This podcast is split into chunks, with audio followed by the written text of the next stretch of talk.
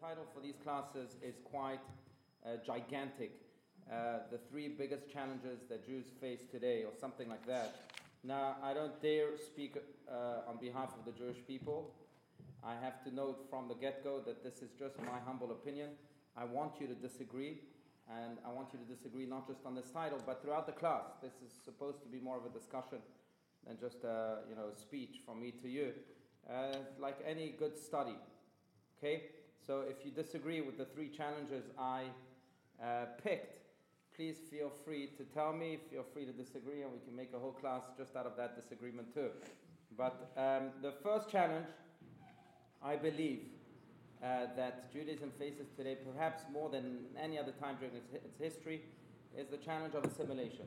The Pew study came out uh, not too long ago, uh, showing the declining numbers in in uh, Jews around the world. I think America is at a better state than, say, Russia, for example.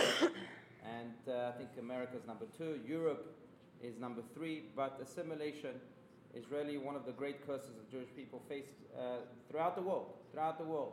And many reasons for that. I'm not going to go into the uh, different reasons. But I do want to go to the root of it and offer my humble approach on how best to fight this assimilation, not just on an individual level, but perhaps even on a collective level.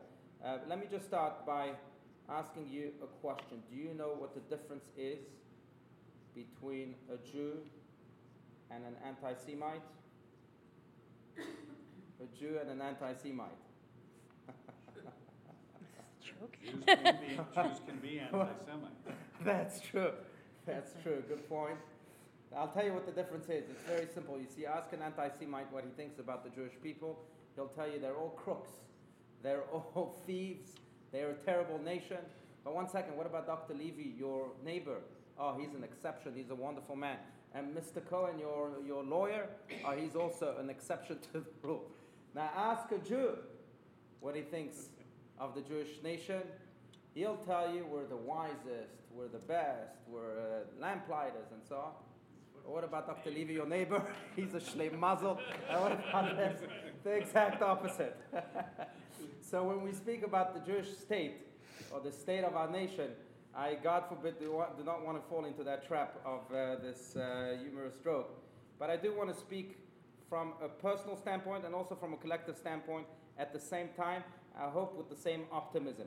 So I want to go to, the very root of assimilation. If this is the topic for tonight, the first challenge, the other two challenges we'll speak about next week and then the following week. But if this is the, the topic for tonight, I think that there is truly one question, one question that has divided the Jewish world since the times of the emancipation, about 300 years ago. One question. Do you know what question that would be? What's What's the question? okay. I think if there's one question is how can you be a Jew in the world? How can you be a Jew in the world? We've had many schools of thought. Some have said you can't. And we'll explore that approach today. You can't. Might as well assimilate or even convert, as some did. Some even very prominent Jews did. Some say said, no, you know what? We can be Jew on the inside, but on the outside, when we face the, grand, the, the, the, the grandness of the world, assimilate. At least uh, almost uh, evoking the picture of the ultimate Marrano in Spanish, um, during the Spanish Inquisition, right? When they were, I don't know, if, have you visited Spain before, anyone? So if you visited Spain, I have, especially in the southern part of France, in Madrid, not so much in Barcelona, but anywhere you go in Spain, uh, you might see um, pork hanging by just regular stores. You seen that? You know why? That comes from the times of the Marranos, when Jews wanted to act as if they have abolished Judaism, which was the prerequisite, obviously. So they started hanging pork by their storefronts so that no one would be suspicious of them continuing the Jewish tradition. Pork, obviously, is the antidote to uh, the laws of kashrut. So that's what they did. So until today, you have uh, pork hanging from uh, windows of storefronts in Spain. But it, it, was, there was another approach. On the outside, you, you hang pork, you be like a non-Jew. On the inside, be a Jew. We'll explore the different approaches. Uh, but I want to go back again to the very root, and that is the times of emancipation. Uh, what I'd like to do is so that I, I'm not the only one speaking here tonight. I'd like to have everyone read a little bit. So I'd like to go to the very first reference here, speak about the emancipation, what brought about this liberty to the Jewish people, and see how we reacted. But let's begin here with the first reference. With you. Yep. Go ahead. Sorry, I was just tweeting. No. Okay. All right. Wow. You are a best friend with technology. That's good. I could learn from you. Um, okay. All right. This, by the way, this first reference speaks of the National Assembly in France that for the first time now decided to uh, somehow open up their uh, uh, French, uh, uh, um, uh, the French liberties to any common citizen. But they had, as you'll see, they had some uh, twists added to it so that it wouldn't be that easy to become a regular French citizen. Let's let's speak about their statement here. The Jew in the modern world, Um, no, or, or the approach. National Assembly. Yeah, right here, right here. Oh, yeah. Yeah. okay. Okay, the National Assembly, considering that the conditions requisite to be a French citizen and to become an active citizen are fixed by the Constitution, and that every man who, being duly qualified, takes the civic oath and engages to fulfill the duties prescribed by the Constitution has a right to all of the advantages it ensures. This shall also affect individuals of the Jewish persuasion Right. who shall take the civic oath. So they added the Jewish uh, persuasion here in the in the paragraph, obviously inviting the Jews also to become a part of society. Now, how did Jews react? Jews, some Jews reacted quite favorably. Some reacted with tremendous, even violent opposition. Yes. Would you clarify or define the, what emancipation you're talking about? Sure. Talking about the emancipation, really uh, led for, uh, primarily by Napoleon. In, uh, it began with the French Revolution in the late 1700s, and then Napoleon took, took the reins of France in 1804, and then he decided really to provide equality to all sorts of human beings, to everyone. That's, um, that's, that's what I'm, yeah, that's what I'm referring to, that, that emancipation. Um, and really, when Napoleon took the world, yes. Go ahead. No, I just wondered what was in the civic oath that Jews would have a problem with. so that's a good question. So that was my question. Oh, That was my question, and I'm, I'm getting to this. And I think in Napoleon's instructions to the Assembly of Jewish Notables, which he had two years after he took uh, France by, by his uh, tremendous force, he really impressed the world in conquering the world and the Austrian Empire. And I don't know if you know that part of the history, but he was really one of the greatest emperors in, that, the, that the history of mankind has known. Uh, it didn't last too long, it lasted about 10 years, and then he collapsed. But um, there is I'm sure you know the Declaration of Independence, but there is a subtle difference between the paragraph we just read and the paragraph we're about to read. To the Declaration of Independence that also provides equality, right? How does it go? You know it better than I do. Provide equality and uh, Truth, liberty, and the pursuit of happiness. Thank you. Truth, liberty, and pursuit of happiness.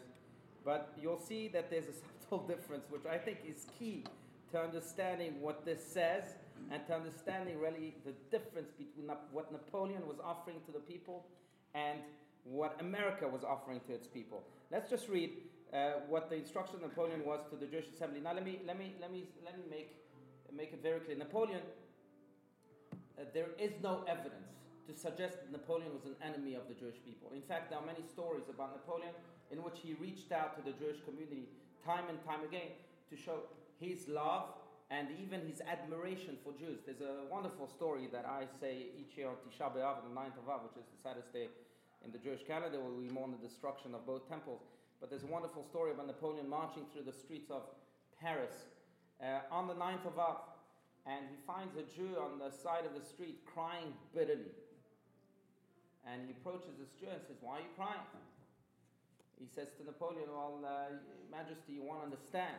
Says, What do you mean? He says, Well, we're crying because 2,000 years ago our temple was destroyed. Napoleon says, Don't worry, I'll rebuild it for you. That's fine. he says, You don't understand, it's quite different to come down from the heavens and so on. So Napoleon said, Well, all I can do then is offer you a promise that a nation that is so attached to its history and cries about its past is a nation that has its feet solidly in its future. You will see that temple be rebuilt. You will see the temple be rebuilt. I don't want to deviate too much, but I have to. Uh, I don't know if you've heard of Nathan Sharansky, Anatoly Sharansky. He wrote a book on, on uh, defending identity, I think it's called, on the Jewish identity. But um, Nathan Sharansky actually uses the story to contrast it with another story. And it actually ties to our subject today, but another story about this journalist in Israel by the name of Aharon Barnea, who went to interview one of Israel's most dangerous terrorists in prison. He went to interview him, and uh, one of his questions was Well, you know very well that the IDF and the nation of Israel is mightier than that. So, when was that moment? What was that defining moment in which you actually thought that you can conquer the Israeli people and the Jewish nation? And uh, the terrorist, just very sadly, he uh, responded to Aaron Barnea, to the journalist. He said, Well, that moment actually happened here in prison. He says, What do you mean? He says, It was Passover, and my own security guard, the security guard of my cell, uh, was eating pita and falafel. And I called him and I said, One second, aren't you supposed to be eating matzah and not pita? And the guard said, No, these are rules of the past, they don't belong to us anymore. And the terrorist then said, Well, that's when I knew I could conquer uh, this nation. A nation that does not care about its past.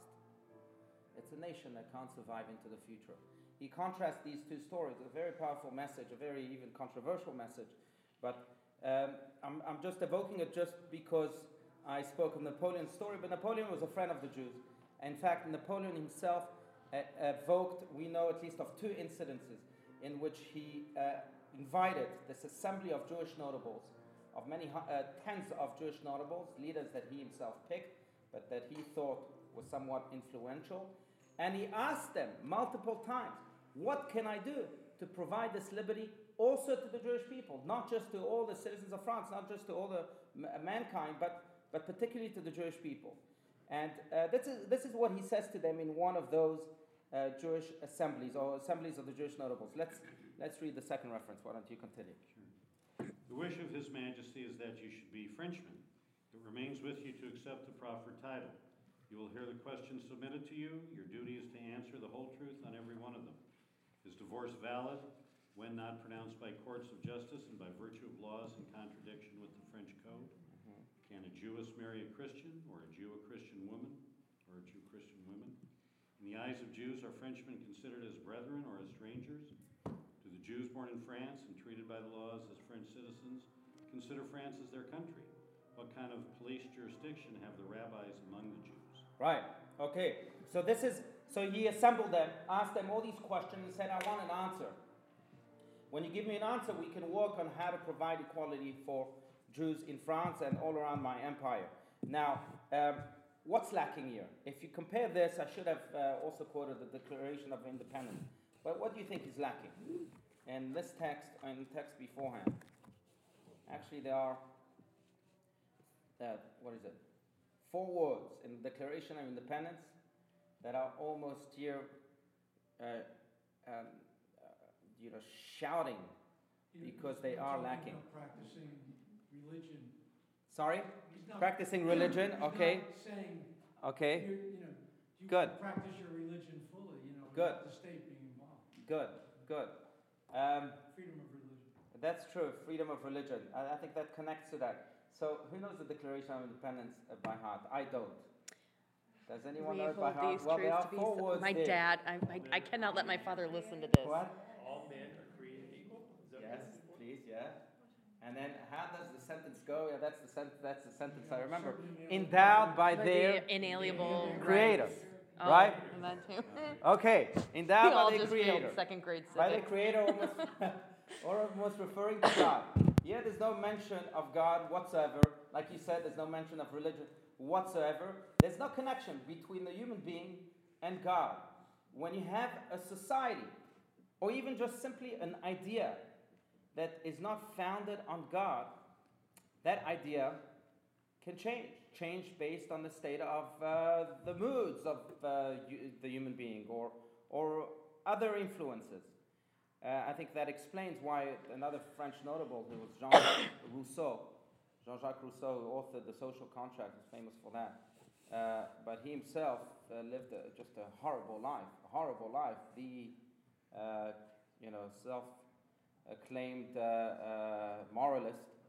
He's a person who impregnated uh, a woman four times and forced her immediately upon birth to leave those children that he had bore with her at the steps of an orphanage four times. When there is no God involved, and that's an extreme example, obviously, but when there's no God involved, and when my only compass is, is my heart or my mind, that can change. I'm a human being after all. I'm limited after all. I'm finite after all. And if God isn't there as the, you know, as the, uh, uh, as the principle that stands there forever, as the solid foundation, uh, then it's a problem. Then it's a problem. But in any case, Napoleon doesn't mention God. Neither did the National Assembly. And uh, I believe that's why it created so many problems thereafter. But what basically Napoleon is asking here, just to summarize this, he was asking the National Assembly, what are you first? Are you first Jewish and then French? Are you first French and then Jewish? If you can first be French and then Jewish, then go ahead, join my people. Almost reminds me of uh, Henry Kissinger's visit in Israel few decades ago when Golda Meir greeted him. And Henry Kissinger said to Golda Meir, Don't you think that because I'm Jewish, I'll favor your opinions? I'm coming first as an American, I'm first American, and then I'm Jewish. Golda Meir responded so brilliantly. She said, That's great because here in Israel we read from right to left. so, in any case, Napoleon still read from left to right. So that was the big question, the big question. Now, this was their response. They were given a few days to think about those questions. This was their response. The response itself is astonishing. But let's continue. Frank, go ahead. The only marriages expressly forbidden by the law are those with the seven Canaanite nations, with Ammon and Moab, and with the Egyptians. The prohibition in general applies only to nations of idolatry. The Talmud declares formally that modern nations are not to be considered as such, since they worship like us the God of heaven and earth. And accordingly, there have been at several periods intermarriage between Jew and Christians in France, in Spain, and in Germany. But we cannot deny the opinion of the rabbis is against these marriages. Right. So, a very diplomatic response. Yes, no, yes, no, yes. I mean, in history, the prohibition of marrying non Jews was only against uh, the Ammon and the Moabites and so on. Uh, but the rabbis are against it. Uh, but um, their response, I think, caused Jews to be accepted into society, but yet not fully accepted. I think the great example, which was not happening in France, was uh, the Baron of Rothschild. Baron of Rothschild, who was one of the wealthiest Jews in Europe, a British Jew. He was elected to Parliament, the British Parliament, in 1847, but because he was Jewish, he refused to take an oath on the Christian Bible. And they said, fine, well, you were elected, but goodbye. And it took 11 years until he was insta- reinstated or, or you know, uh, was given the position. Finally, just because he had that refusal. So they were integrated, but not fully integrated. But there was a big vibe, a big earthquake in the Jewish world when Napoleon came up with uh, this offer and when the rabbis responded as such, because no one really knew what did the leader say? Is it good for the Jews or is it bad for the Jews? The world opening up now, is it good or is it bad? Many said it's good. Finally, we won't have pogroms anymore, and it's true. After the emancipation, yes, in Russia there were still pogroms. In Eastern Europe, it's a different story. But in Western Europe, you don't have pogroms anymore. What Jews suffered for many, many centuries. Uh, you don't have blood libels anymore. You don't have many of the curses that befell the Jewish people before Napoleon. On the other hand, assimilation went skyrocketing. And therefore, some rabbis, very few in fact, they were the minority, said that Napoleon is bad for the Jews. One of these prominent rabbis was Rabbi Shneur Zalman of Liadi, who was the founder of the Chabad movement. I'm sure you, many of you have heard of. But he was very much against Napoleon. Not only that, he fought against Napoleon with his own students. There's a lovely story about this, this great rabbi sending one of his uh, students, a Hasidic Jew, who was just a brilliant man who knew many languages, to go and spy on Napoleon for the Russians. The Russians and Napoleon, of course, were big enemies. The Russians are uh, eventually the ones who defeated Napoleon, who brought great defeat. Right? Napoleon uh, couldn't take the Russian winter, uh, which happened to many others. Hitler was, uh, was, that was Hitler's curse too. But um, he sent some of his own Hasidic Jews, some of his own students, to fight for the Russians against Napoleon. That's how much he despised Napoleon and what he wanted to do to the Jewish world. But there's a lovely story about one of these students who, as I said, they spoke many languages. And one day he was in a room with many generals of, the, of, of Napoleon. And he was there, of course, spying on everyone. And all of a sudden, Napoleon storms into the room. This is the legend. Storms into the room. He sees this Hasidic Jew and he says, This guy doesn't fit the picture here. He goes directly to him. Napoleon takes his hand and places it on this Hasidic Jew's heart. Why? He wanted to see if his heart would pump now irregularly or much faster than usual.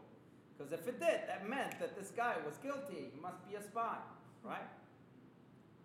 The heart did not beat uh, any faster than it would have usually, uh, that, that would have uh, any faster. The man uh, was, was completely in control of himself. Napoleon said, if that's the case, I guess you're not a spy. This man went back to the great rabbi, to Rabbi Shneur Zalman of Liadi, and to his friends, and he told him the story. And he said, This is what happened to me. I want you to know that I kept my cool and I continued fighting for the Russians just as you wanted, great rabbi. His friends were hearing the story and they came up to him afterwards and said, How did you do that? That's almost impossible. To be able to control your heart in such an inhuman way, what, what happened? And the Hasidic Jew answered, Well, I'm surprised at your question. That's the foundation of Hasidic thought that your mind should control your heart. Mine was controlling my heart. That's uh, one of the most foundational pillars of Hasidic thought. So I'm a Hasidic Jew. That's what I did. It's a, it's a, it's a lovely story. But Rabbi Shneur Zalman Liadi was very much against, and this is what he writes now to one of his contemporaries. Let's, let's continue. Should Napoleon be victorious, wealth among the Jews will be abundant, but the hearts of Israel will be separated and distant from their Father in heaven. Mm-hmm. But if our master Alexander will triumph, though poverty will be abundant, the heart of Israel will be bound and joined with their Father in heaven. For God's sake, Burn this letter. Message. Now, there was truth to this, burn this letter, because Napoleon did find out that uh, Rabbi Shneur Zalman of Liadi was against him, and he personally went after him. In fact, Rabbi Shneur Zalman of Liadi spent his final years in this world running from, uh, running away from Napoleon, from village to village, until he died in some remote uh, village in Russia, running away from Napoleon. So um, there's some truth to this burn this letter. He didn't want to leave any tracks. But uh, what do you think? Who was right in the Jewish world? Yes, poverty will be abundant, but the heart of Israel will be bound. Is that what counts? Or should uh, we finally live, uh, you know, comfortably? What, what uh, position would you have taken if you had lived then? I'm just interested. Anyone? I would never be for poverty. I'm just saying. I'll never be for poverty. Yes. okay, fine. That's a good point. Anything very humble about poverty. Right. Right. Yes. Why do you set up the false here or there? Why can't it be somewhere in the middle? Oh, I, I think Napoleon wasn't offering a middle ground. Um, it's a good point, but I don't think there was a middle option. Was there? There's always a middle. Yeah, I'm sure they didn't have uh, too many good negotiators there in the Jewish notables uh, assembly. Donald Trump's in it. yeah, And wouldn't it be against human nature to not want to better yourself, to not want to have a better life, absolutely. to be Yeah. of poverty? That's correct. Yeah, yeah. I think so. You're right. I mean, I don't know. Um, to come out of poverty, live a comfortable life where I don't have to look over my shoulder each and every day, that's, that's extremely tempting. extremely tempting.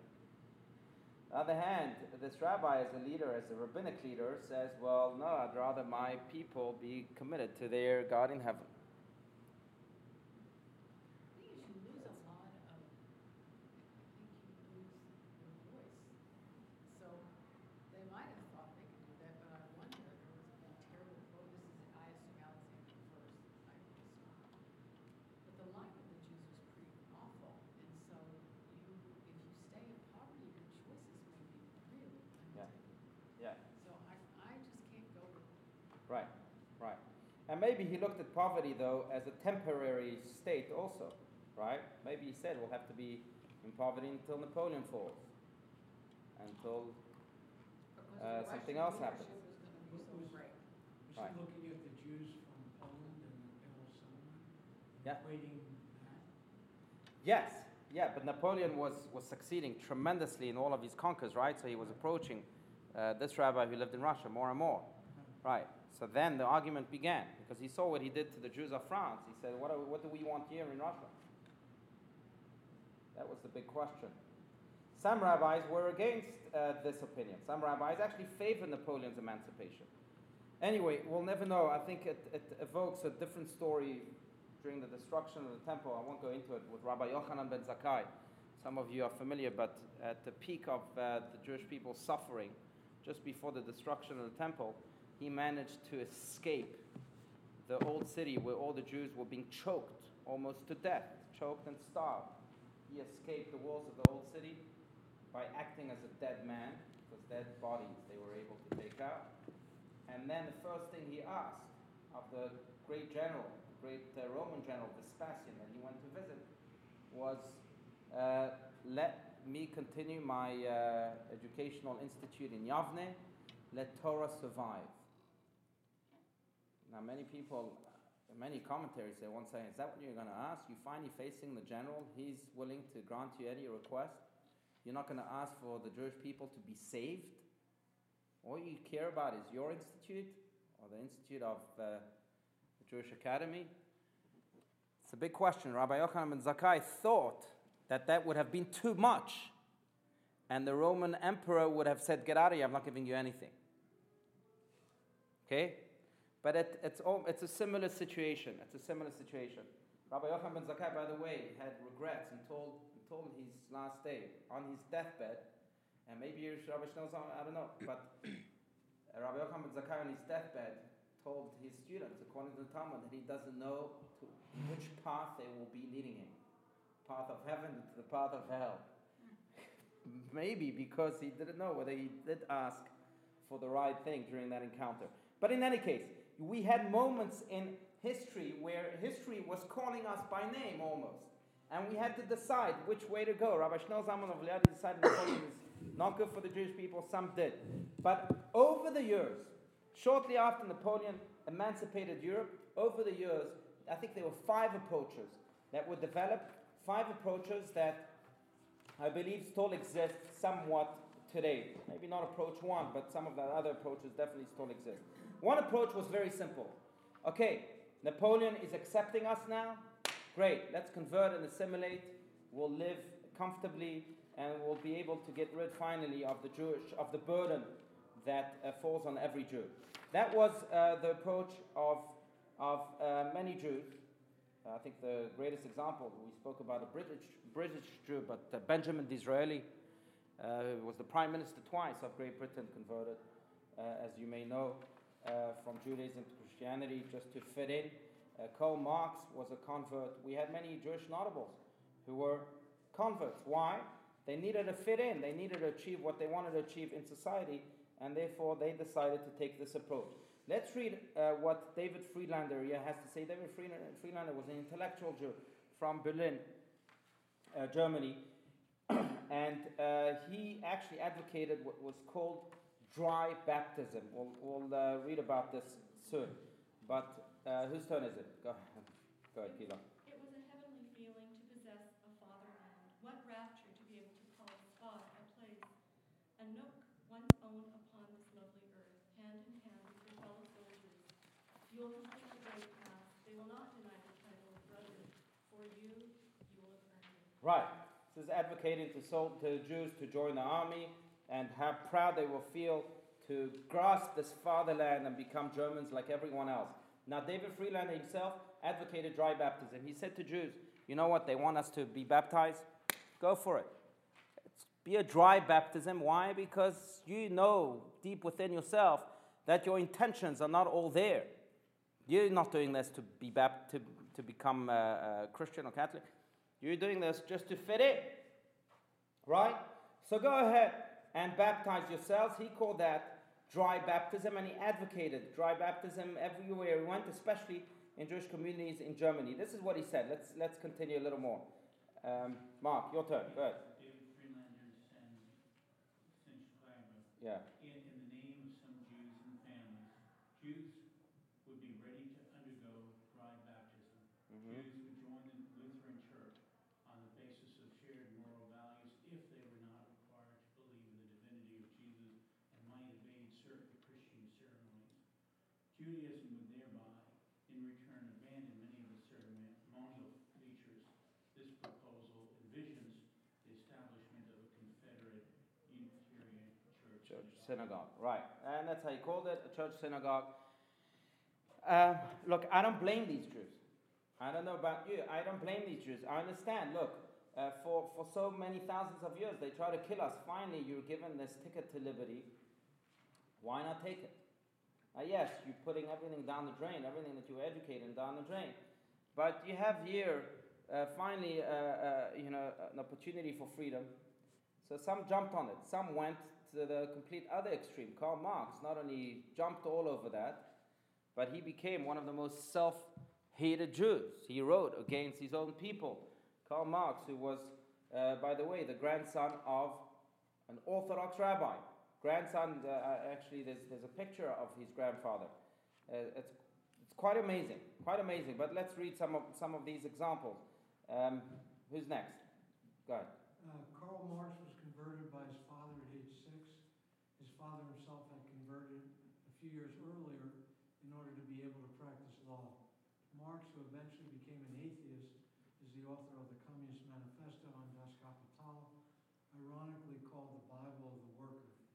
He's also famous for calling religion the opiate of the masses. A terrible example of a self-hating Jew. Marx blamed all the world's problems on the Jews in his rage-filled A World Without Jews. Such hatred of Judaism was not uncommon to such Right. By the way, A World Without Jews, um, uh, it's a despicable uh, uh, essay, but uh, many say that it inspired, if you're familiar with the essay that was very uh, publicly distributed here in America, um, in uh, none other than Henry Ford's newspaper. Um, out of Detroit, but there was an essay where he that, that he titled "The Jew, the World's Foremost Problem." Many say, and there are many similarities between this essay and Henry Ford's essay. Uh, Henry Ford was also a very, uh, a very staunch anti-Semite. Um, he came not, not too far after Karl Marx, right? This is maybe what 50 years after Karl Marx. So who knows? Maybe this is crazy because if you think about it, here's an avid anti-Semite being inspired by a Jew a Jew, self-hating Jew, but a Jew. It's, it's, just, it's just crazy. Henry Ford, by the way, took Mein Kampf, Mein Kampf of Hitler, and he paid for the, for the distribution of 500,000 copies here in America of, of Mein Kampf. But anyway, so, so yeah, we see how this self-hatred not only causes destruction to the people themselves, but also inspires destruction all over the world. Henry Heine is another example. Henry Heine was a great German poet. Actually, actually, I think he felt guilty that he had to convert. He converted just because this was a ticket to German society. And by the way, on his deathbed, um, he died on February 17th, which is tomorrow. So tomorrow's his yahrzeit. Okay? so if you want to say a special prayer for him, you're welcome. February 17th, that's when he passed away. But on his deathbed, he said uh, famously, God will forgive me. That's his job. God will forgive me. That's his job. But this is what he wrote about him becoming a Christian. Uh, let's continue. From the nature of my thinking, you can determine that baptism is a matter of indifference to me, and I do not regard it as important even symbolically. My becoming a Christian is the ticket of admission to European culture. Right. Um, oh, yeah. Yeah. So, ticket of admission to European culture. Fine. In any case, but as soon as this emancipation occurred, and as soon as this approach was adopted by some Jews, not not not all, and even not the majority, but as you can see here, uh, intermarriage rates climbed dramatically in Germany, for example, which is really where uh, most of this happened, or at least the leaders of of, of these new approaches uh, lived. So in Germany, they rose from 8.4% in 1901, as you can see here, to 30%, 30% in less than 14 years, from 8.4% to 30%, which is uh, just a tremendous growth. Now, that was approach one. It's an approach that, of course, did not last. Uh, obviously, they assimilated completely, they converted. A second approach was what was called to transform Judaism into a cosmopolitan religion. What does this mean? To make it more of a cosmopolitan religion. I'm, you know, I, I jokingly say that when I go to social parties, as I'm sure you all do, uh, I'm always on the lookout for Jews. Okay, what can I do? That's my job as a rabbi. but uh, I, uh, I find it quite interesting because, uh, you know, you can't ask someone, are you Jewish? That's, that's quite offensive. So, what would you ask? So, I developed a question. My question is What faith community do you belong to? That's not offensive, right? You agree? Good, I can continue asking that question. what faith community do you belong to? If I ask a Christian that question, he'll tell me I'm Christian. If I ask a Muslim that question, he'll tell me I'm Muslim. If I ask a Jew that question, he says, I'm a universalist. I, I, I don't belong to any faith community. And then I say, Great, why don't you come over for Shabbat dinner? but, but that's, that's always been the big challenge of the Jew. A religion, God forbid, is not a particular one, it's more of a cosmopolitan one. It's one that really can apply to the entire world. And therefore, yes, the world can embrace us, we should embrace it, because really that's that's uh, our religion. Now, it's not that that's a complete lie, by the way. It's, I, I, I truly believe that Judaism was meant uh, to shine upon the world, right? Aren't we told to be a light unto the nations? But the question is, how do we become that light? That's the big question. Do we turn our very essence into a cosmopolitan essence? I think then we lose the flavor of it, we lose the very foundation of it. But this is what this approach. Um, was advocating. Who's next? Go ahead. Go ahead. Yes. The worship service shall be conducted on Sabbath and holy days. Right. Specifically, there, there shall be introduced in such services a German sermon and choral singing to the accompaniment of an organ. Uh, it shall apply to all those religious customs which are sanctified by the church. Right. So that was their initial stance, and then it changed a little bit. Instead of the Shabbat being conducted on Shabbat, uh, things started to change. Let's, let's continue. Continue, Ori. This cosmopolitan movement switched Shabbat from Jewish Saturday to Christian Sunday and came to call its synagogues temples to underscore the point that Jews no longer looked to the rebuilding of the temple in Jerusalem. One of its leaders, Samuel Holdheim, who was the head of a large congregation in Berlin, argued against the mention of Jerusalem, Zion, or the land of Israel during services. He opposed circumcision, wearing of skull caps or prayer shawls, or the blowing of the shofar. In short, just about anything traditionally Jewish. Right, so anything that seemed like a difference, that seemed like we would stick out, was immediately eliminated. And I think that uh, we see that with, with other laws that they uh, wanted to, to get rid of, like the kashrut laws and so on. But I, I, I do want to say one thing that I think that this approach is a novel approach. I have to say. I think the, the other extremists we'll see, uh, which is the Orthodox Judaism, which was led by Rabbi Moshe Sofer, is an insulated approach that, uh, that really goes against what Judaism is supposed to be. We're supposed to be, as we mentioned, a light unto the nation. The only problem is that sometimes, as Mark Twain says, that we're so open minded that our brains spill out. That's uh, Mark Twain's line. I love, I love that line because it's true. Sometimes you're so open minded. I see that with my children all the time.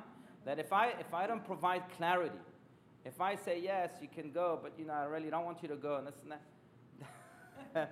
It confuses them. It doesn't, it doesn't do any good. It really doesn't do any good. I think we can't lose our principles for the sake of becoming so uh, embracing of all.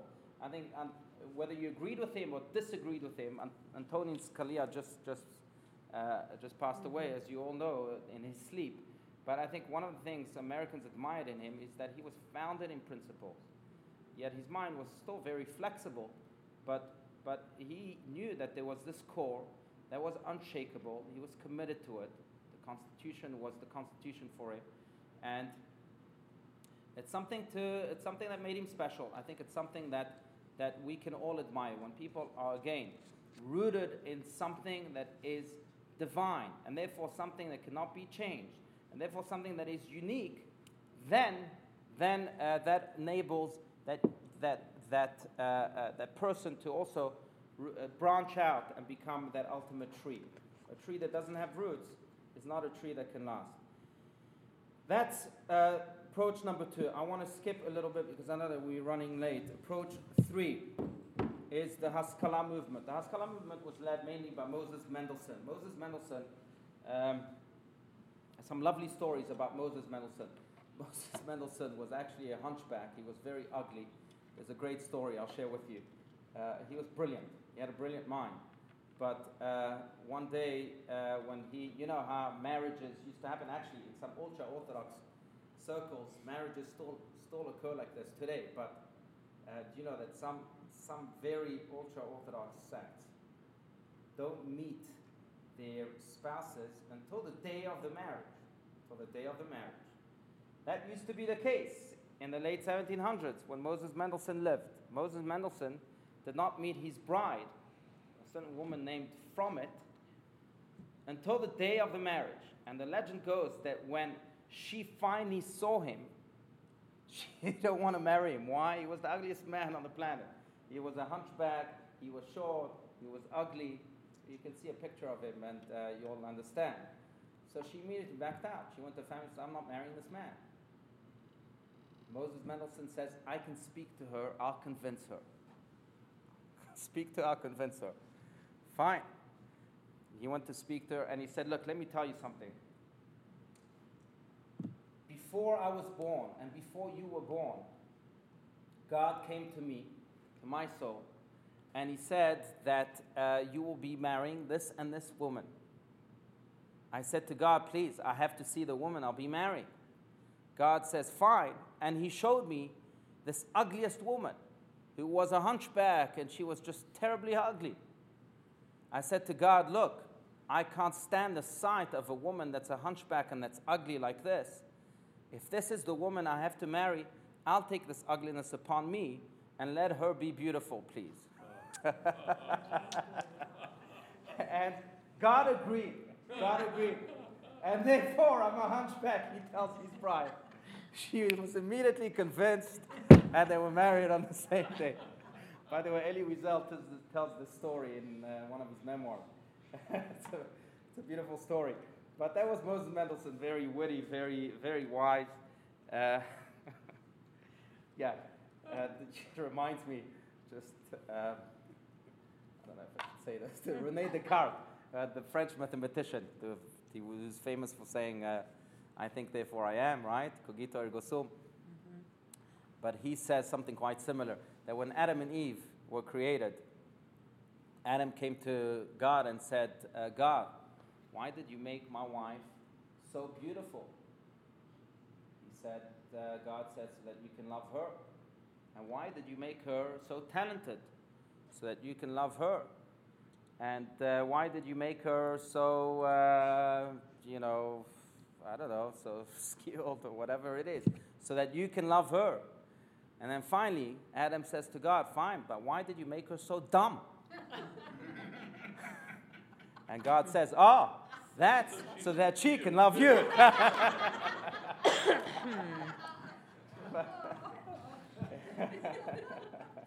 but in any case, that was the background story of Moses Mendelssohn's uh, marriage. And uh, this is what his movement, the Haskalah movement, advocated. Who's, who's next? Uh, Diana, go for it. Literally, Haskalah comes from the Hebrew word shekel, Sechel, yeah. Meaning reason or intellect, like we say it here. hmm And the movement was based on rationality. It encouraged Jews to study secular subjects, to learn both the European and Hebrew languages, and to enter fields such as agriculture, crafts, the arts, and science. The Maskilim followers of the Hashkalah tried to assimilate into European society in dress, language, manners, and loyalty to the ruling power. Right. Okay. So that's that's uh, what we spoke about before, uh, very briefly. That that was the movement that really advocated to be a Jew on the inside. Yes, you should definitely continue traditions. That what that's what keeps us unique. On the other hand, on the outside, when you do interact with the world, then be like a non-Jew. Moses Mendelssohn advocated that, but his uh, approach was not sustainable. By the way, his grandson was the famous composer Felix Mendelssohn. If you like the classical music, you obviously heard about him. But this is what um, Felix Mendelssohn's father writes to him in an 1829 letter. It's quite interesting um, to show you that dichotomy that was felt deep within. Um, let's, let's continue. My father felt that the name Moses ben Mendel Dessau Mhm. would handicap him in gaining the needed access to those who had the better education at their disposal. Without any fear that his own father would take offense, my father assumed the name Mendelssohn. The change, though a small one, was decisive. Right. Okay. Excellent. So that's that's how uh, the name came about. And uh, the, again, to summarize his approach, just read. You know what? Read one more line. Go ahead. This was his approach. This is what he wrote. Be a Jew on the inside in private, and a man toward the outside. Okay, all right, fine. So that was a third approach.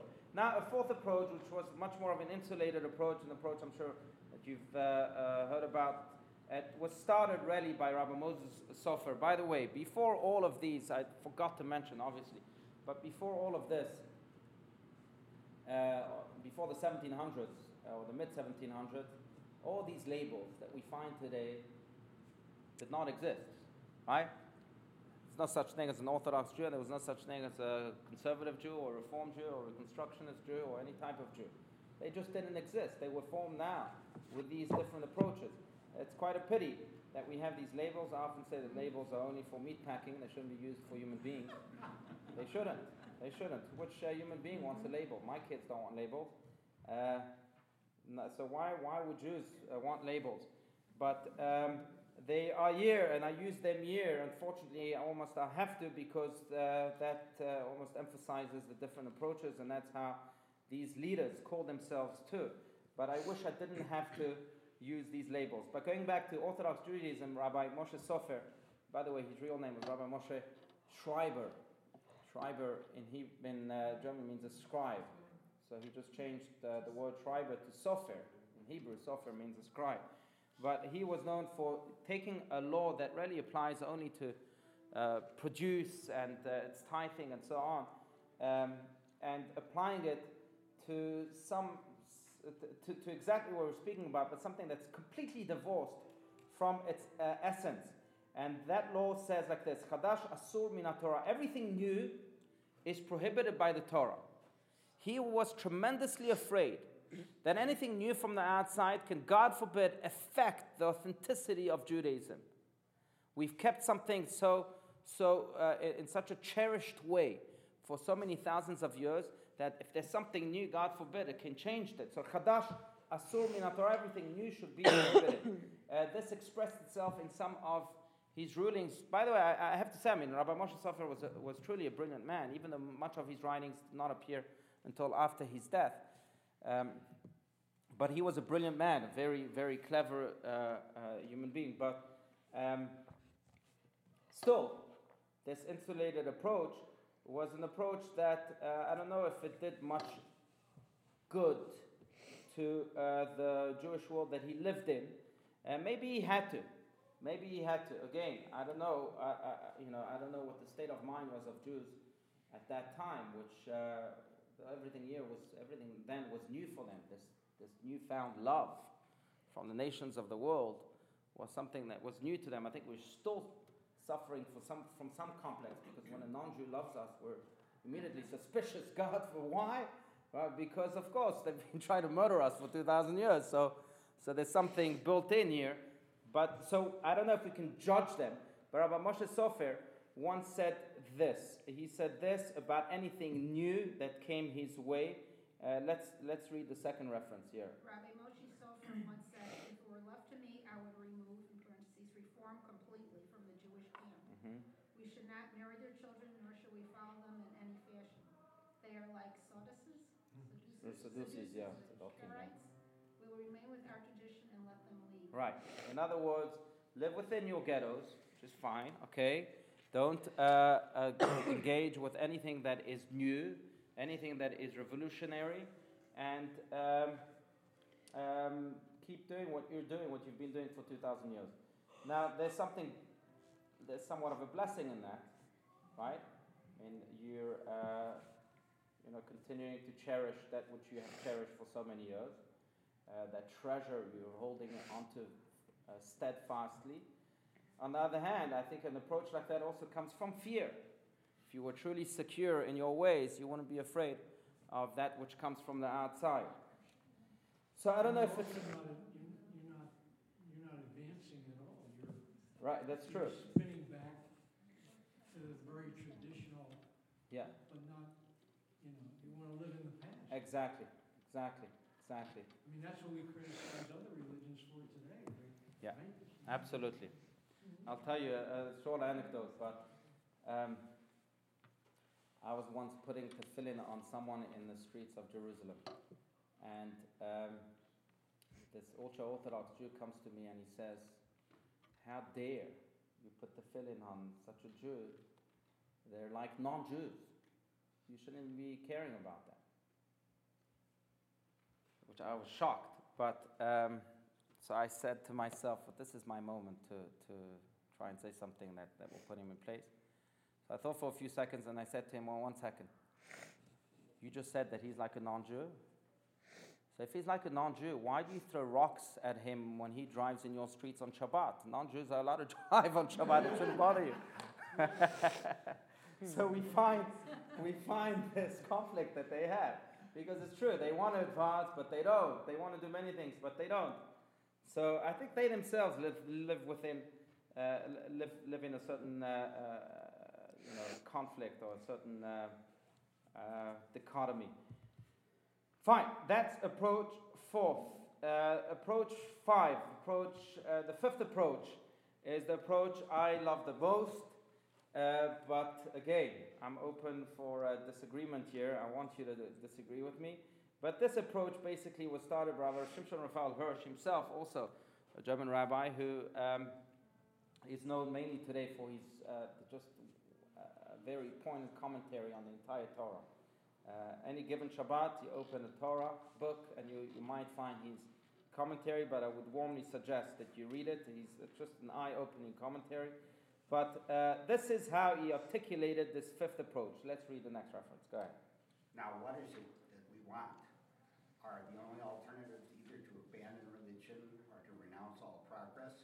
We declare before heaven and earth that if our religion demanded that we should renounce what is called civilization and progress, we would obey unquestioningly, because our religion is for us the Word of God, before which every other consideration has to give way.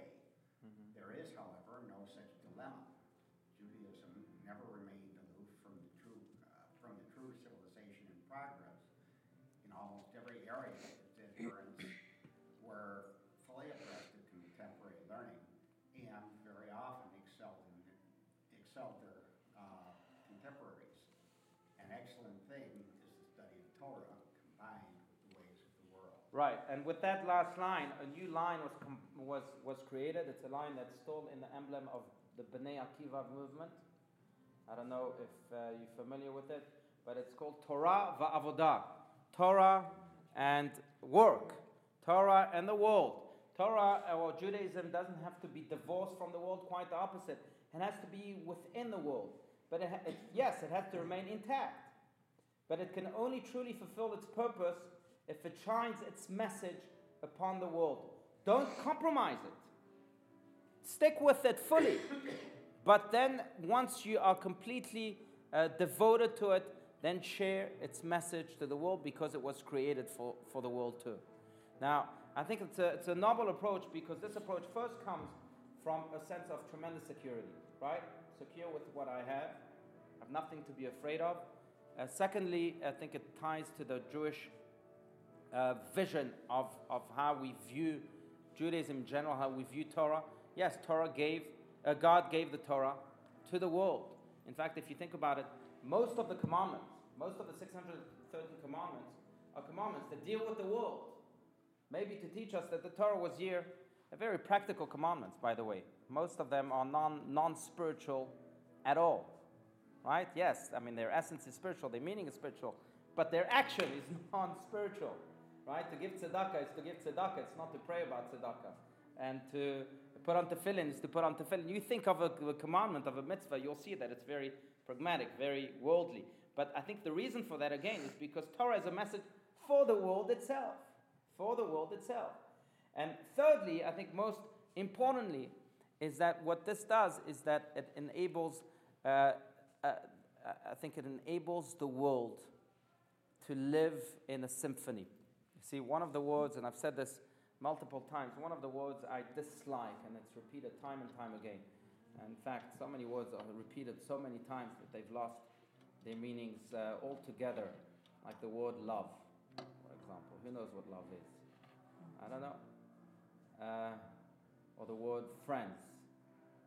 Right? Facebook has butchered that word completely. completely. But there are words like that. We repeat all the time and they've lost their meanings. But one of those words is unity. Unity. That's unite. And uh, yeah, unity is important in the community and unity and unity. I don't know if I agree with the word unity. I really don't. Because unity comes from the word uni, one. And what this oneness implies is that in order for me to unify with you, I have to almost uh, get rid of my differences and then join this melting pot so that we can all live in unity and be one.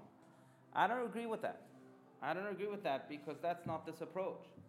I think this approach doesn't speak of the word unity, it speaks of the word harmony. That's a better word for unity harmony. In other words, I don't have to lose who I am. I, to, I don't have to become less of who I am to be one with the world. Quite the opposite. I have to become more than what I am, or, or, or I have to be much, much more in order to unite with the world. And I have to harmonize with the world with my own differences. It's, it's, it's, as I said, it's like a symphony. The world can be a symphony. Like uh, the violin is the violin, the piano the piano, and they come together, each with their own instruments, to play uh, the most beautiful music. I think the world can only be a symphony if the Jew will be a Jew, and the Christian will be a Christian, and so on and so forth. I think that's, that's tremendously important. So, what this approach does is it says, yes, you're a Jew, that's great. You have your differences, that's great. Now, bring those differences, bring that uniqueness to the world so that the world can complete its symphony. Um, this, this, again, um, reminds us of the words of the first chief rabbi of Israel, Avram Yitzchak Cohen Kook, who was uh, really a revolutionary leader in many ways. He was a big Zionist too. But he said famously, and uh, this is part, this is his uh, commentary on what he said, but he said famously that if there was one commandment he could add to the Ten Commandments, do you know which one it would be? Let me ask you if there was one commandment you could add to the Ten Commandments, what, what would it be?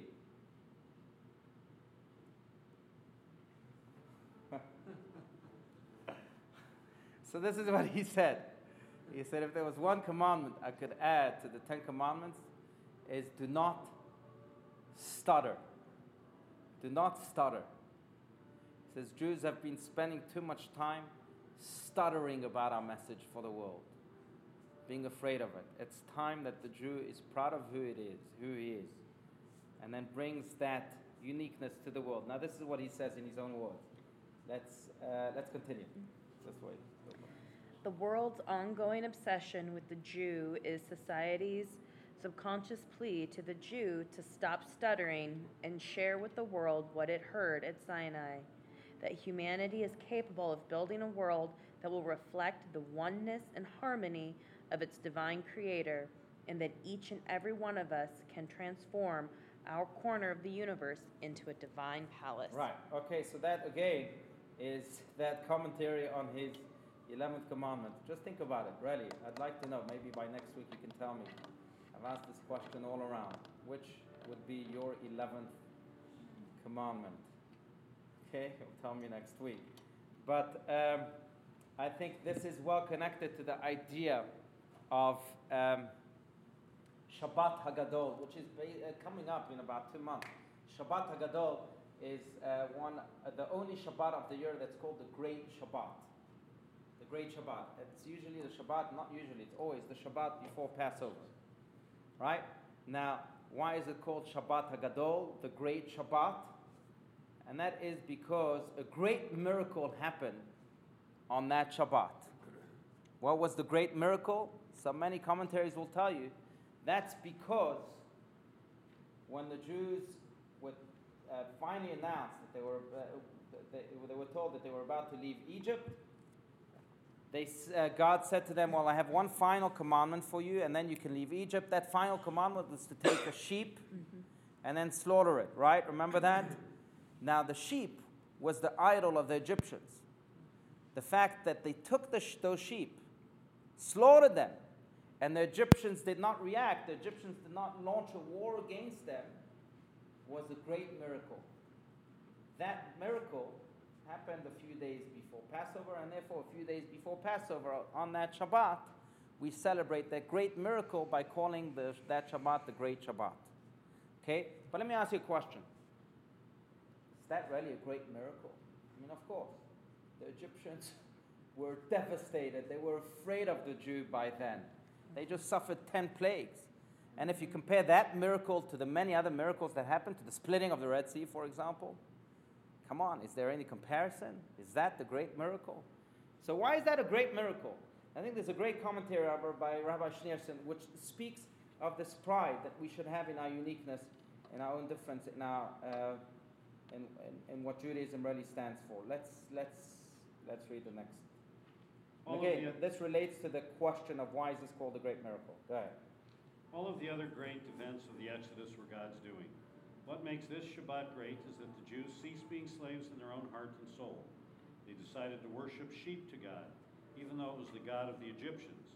With this act, they demonstrated that they weren't afraid of the Egyptians anymore. They would henceforth chart their own destiny based on their inner divine calling. A far greater miracle than God making miracles for the Jews is when the Jews themselves are not afraid to be who they are called to be. And sure enough, when the Egyptians observed this type of self-determination, fearlessness, and courage, they remained quiet. When they observed the courage of the Jewish people, their willingness to stand up to their oppressors with complete readiness and reliance on God, they became silent. For this is the truth about our world. The world is embarrassed by Jews who are embarrassed with themselves. The world respects Jews who respect themselves and their Judaism. Right. Okay, so the great miracle was not so much that the Egyptians did not fight them. The great miracle was the fact that the Jews found courage within themselves. Even though they were slaves for 210 years, they had the slave mentality, but they found courage within themselves to stand for their principles. And, uh, the, uh, and he concludes here by saying, Jews, the, the world respects those who respect themselves. I, I personally couldn't agree more. And uh, the first story that comes to mind, and maybe I'll conclude with it, is a story of Rabbi Twerski, Rabbi Dr. Abraham Twerski, who I've mentioned many times. Uh, Gila, you know him uh, personally, right, from Pittsburgh. But um, Rabbi, uh, Rabbi Abraham J. Twerski, Dr. Abraham J. Twerski, is a famous psychiatrist from uh, Pittsburgh. He's written many, many books. I think he's an expert on addictions. But um, he tells the story of how one day he was on a plane, I think from Pittsburgh to Chicago, something like that. And uh, if you know him, you also know that Rabbi Twerski dresses with uh, the long Hasidic garb. He has a big white beard and even ha wears a hat and so on. And he was on this plane, and then all of a sudden, someone approaches him and uh, starts to attack him. Says Rabbi Twerski, I mean, not by name. He says to this, uh, says, he calls out to him and says, "Hey, it's about time you modernize yourself. It's about time you stop being so primitive. What's wrong with you Jews? What's wrong with these clothes? Come on, can't you update yourself?" And he went on cursing him a little more. I won't use the words that he used. But uh, Rabbi Twerski listened attentively, and then he said to himself, You know what? I'm going to respond in a way that will teach him a lesson. He listens and then uh, immediately responds by saying, you know, in perfect English, I fail to understand your verbiage. See, I'm not Jewish. I'm Amish. I'm Amish. and the man went red, apparently, according to what Rabbi Twerski said. He says, Oh, I'm so sorry. I have nothing but respect for the Amish people. I'm really sorry. I didn't mean to offend you. And then it was Rabbi Twerski's turn. He said, Oh, so if I'm Amish, you have nothing but respect, but if I'm Jewish, you have nothing but disrespect? You should be ashamed. I am Jewish, and it's time Jews respect who they are because the world will only respect those who respect themselves. The world will only respect those who respect themselves. I think it's very true. I think it's true in every sphere of life. If you respect yourself as, uh, say, a pianist, we've been hearing a pianist all night long, then people will respect your music. If you respect yourself as a parent, then your children will respect you as a parent. If you respect yourself in all spheres of life, then you will be respected. And it's true also when we're Jewish, when we have Judaism as a foundational uh, root of life. We have to respect ourselves, then the world will respect us. And uh, when we carry that message of Judaism worldwide, that beautiful message of Judaism worldwide, with our own instrument, with our own Jewish instrument, to join the world symphony, then that instrument will sound its sweetest music. It will be respected, and yes, it will be celebrated now and forever. Therefore, I think that this fifth approach is perhaps the best approach, and perhaps it's also the best tool to fight assimilation, to be proud of who we are, not compromise who we are, but on the other hand, not be afraid of the world, and quite the opposite. Engage the world with our unique and beautiful instrument. Yes? Don't you, do you feel that today, that the other labeled movements of Judaism Mhm. are moving to this place, or are in this place? Um, As opposed to, I know you glossed over the reform movement in Germany, which Yeah. was really out there, but those movements have all kind of coalesced toward the middle. There's differences, but it's like the grass, you know, the circles, and they all have parts that are in the Yeah. middle that they all overlap. Yeah, I, I, that's a good question. I think so. I think that the openness of the world, the world is as open today as ever. Um, I think it forces uh, those who are secluded from it to somehow ask themselves these questions again and again. Well, we can't be as secluded as we wanted to, so how should we deal with it? So the questions are being asked, definitely. I don't know if the answers are being provided. The questions are being asked, but um, I would hope so. I would hope so. I don't know. Sometimes, you know, the rich are getting richer, the poor are getting poorer, the ultra orthodox are getting more ultra, and uh, the less are getting more, uh, getting less. But I would hope so. I would hope so. That's really not true, because, I mean, as a, as a Reform Jew, Mhm. I mean, most Reform congregations have Saturday morning Torah stuff. Yes. I mean, that never, No. that, that was so far Right. removed from That's true. thought That's true. 10, 15 years ago. That's true. Um, No, the- no doubt. The the services, the, the rituals. Yeah. um, The, the, not only the service, but the community, the holy community. Yeah, We call yeah. it Reform, the holy community. That, those concepts were never around. Right, I mean, right, They're right. all coalescing to the middle. Absolutely. I think from uh, the reform sta- from you know from a reform Judaism standpoint, I think you're right. I think I'm noticing more and more of a movement to the center. Um, from an ultra orthodox standpoint, I don't know if I'm noticing that. I was speaking from that standpoint. Um, Noticing a move to the center? yeah. No, I don't think I am. Uh, but you're right. The reform movement has changed a lot from its earlier days. I actually just visited, uh, what, two months ago, the, the Reform Temple in Cincinnati, and I was told of all of its different customs, customs that some of them are non-existent today because they were so far off. So you're right. Yeah, yeah. I would Yeah. even go so far as to say, approach the Haskalah movement and non-Orthodox Mhm. are actually more of a continuum. Because if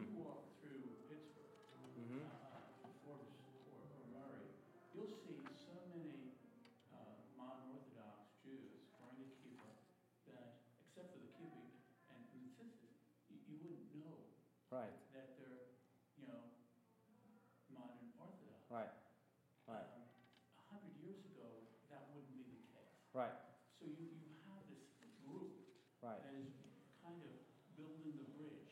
When you're on the far right though, Yeah, and, and Pete or Zedek or, s- or or one of the shuls, it- it- there, you know, it's, it's so clear black hat. yeah, But if you look a little bit further, there are many individuals who are actually blending in very much so, yeah, as in the Haskalah movement, but have the principles and the observance of, and, and maybe I'm going too far. right. No, I agree. I also think that there's an ingrowth. There's a growth from, from within that's happening also. I mean, you know, the average family has many children and so on. But, but you're right. Um, look, uh, the world has changed, right? I think after the Holocaust, the world opened up completely. The Jewish world opened up completely. And then we had to, to find ourselves in the world, yet remaining uh, loyal to identity. So, so I I think you're right. I think you're right. The difficulty is there is such a strong group on the right Yeah, that has a pretty strong presence right. that is That almost Sometimes that's all you hear. Yeah. Yeah. So, uh, we've talked about uh, um, how to combat it, but uh, if we're talking about the biggest challenges facing Jews today, what is the cause of assimilation today? I understand, uh, you know, uh, 300 years ago, 250 years ago, but today, uh, where we live a nice life, let's just talk uh, isolated America. We live a very nice life, Mm-hmm. probably the nicest uh, period of time for the Jews in the history of the Jews Mm-hmm. and yet we have great assimilation. I think before you can uh, identify an approach to combat it, you probably have to approach or find uh, what the cause, what the root cause of it is. Right. Wouldn't you agree? Yes, absolutely. I, I think the question though remains the same: how to be a Jew in the world today. I think the question remains the same with the comforts or without the comforts. How to be a Jew in the world today, uh, and I think that that this this question is asked um, actually in, in a way, in a much stronger way, because the temptations are stronger. temptations to live. But, but those who are assimilating today don't necessarily want to be Jews anymore. They don't want to be in the Jewish world. Those who want to be in the Jewish world are finding a way to live in the Jew, to live in the world. Right. But it's those who don't want to be in the Jewish world anymore who are doing the assimilating, for whom it doesn't have any meaning anymore. Yeah, but then the question is, well, then why don't they want to be Jewish anymore? That's Right, don't, so I think- because they don't know enough I mean, I mean, we've done it to ourselves. Mm-hmm. I mean, more than the fact that the opportunities are, are here, Mm-hmm. but I think it's the fact that,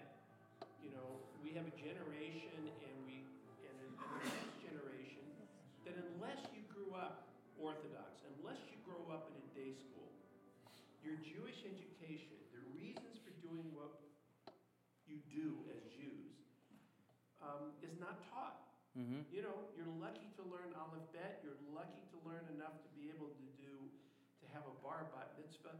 Maybe some went on to confirmation, and that's it. Mm-hmm. There's, but our biggest, I mean, I, I think our biggest challenge is ourselves, that we have not found a way to, to encourage Jewish education with our children that stick beyond, you know, thirteen years old and, and then some. And, and it comes down to us. It comes down to how we live and, and teach our children or do not teach our children and how we observe and what they see, I think is what happens. Right. No, I, I agree. I agree. I think we haven't taught our children what this instrument is all about, instrument that we spoke about. Uh, and I, now, why?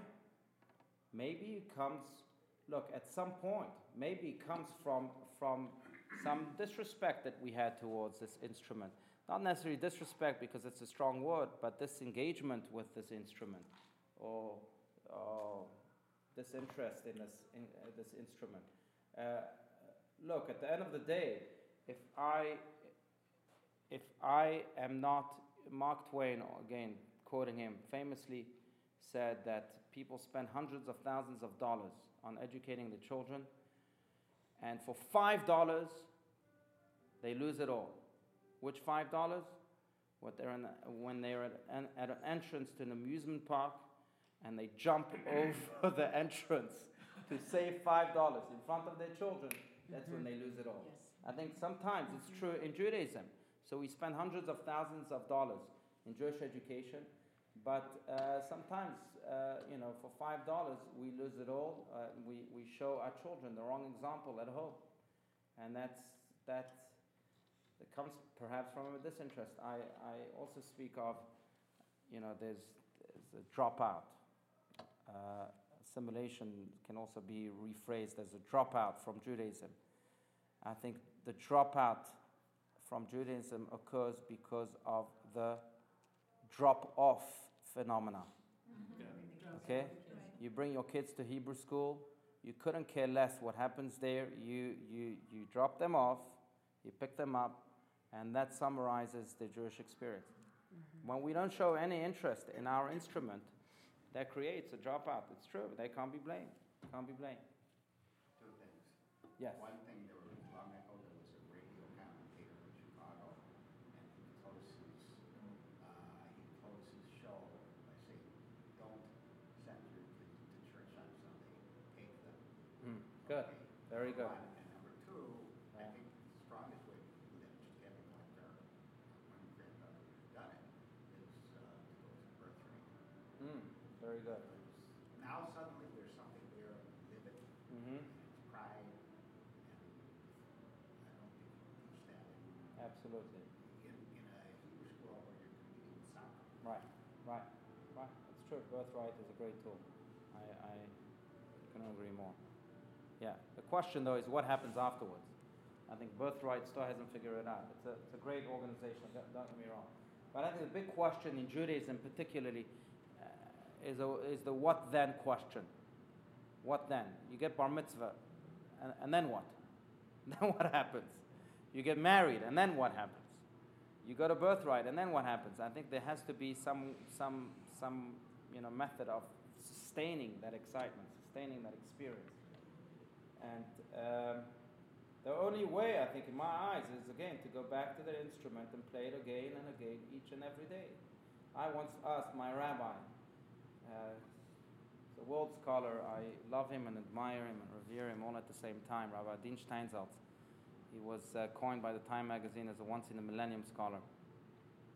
But I once asked him if he had to condense Judaism, the whole idea of Judaism, into one word, what would it be? He didn't say Torah, he didn't say mitzvah, he didn't say any of that. He said consistency. Mm-hmm. Consistency. You have to be consistent. Be consistent. Consistency also shows that you're serious about it. Shows your children that you're serious about it. Aristotle famously said that it's easy to fly into an emotion. It's easy to fly into ecstasy. But to know how, when, why, and how, and uh, what is not easy and it's not a task that everybody can achieve. That's what Aristotle said. But to know how to channel that emotion into something consistent, that's very hard. But, but ask any musician, you can ask the pianist, that's what makes any great musician a great musician. That they consistent, practice, again and again and again. Yes? I, I guess that one, one of the things that um, struck me over the last few years that we've been coming back and Mm. forth between Pittsburgh and Scottsdale is that, um, you know, to be a Jew with meaning and joy and to feel something, to feel that it matters, Mhm. to feel that what you teach your children is really important and it's not just kind of a lifestyle choice, but really it's something bigger. Um, it's really struck me as sort of the inclusiveness of your congregation. We're proud to be members Oh, of. thank you. And also how the children in Beit Hila look radiant. Like, they look so happy, Thank you. you know, when you invite them. And, and just, just, you know, I observe the dynamics of the mothers and the children and the fathers and just the whole ambiance Oh, of joy. thank you. Thank you so And much. so really, um, I think we are a pleasure-seeking society. Yeah. And if we can find ways to embrace the joy in Judaism and to give meaning to it, then we have that gift to give to our children. Thank you. Very well said. Yeah, yeah, yeah, yeah. Yeah, that, The Baal Shem Tov famously said about joy that um, a home without joy is like a body without a soul. Jewish home without joy is like a body without a soul. Right? Yeah. Very good. Yeah. All right. Any other questions, comments, ideas? All right. Well, See you very next much.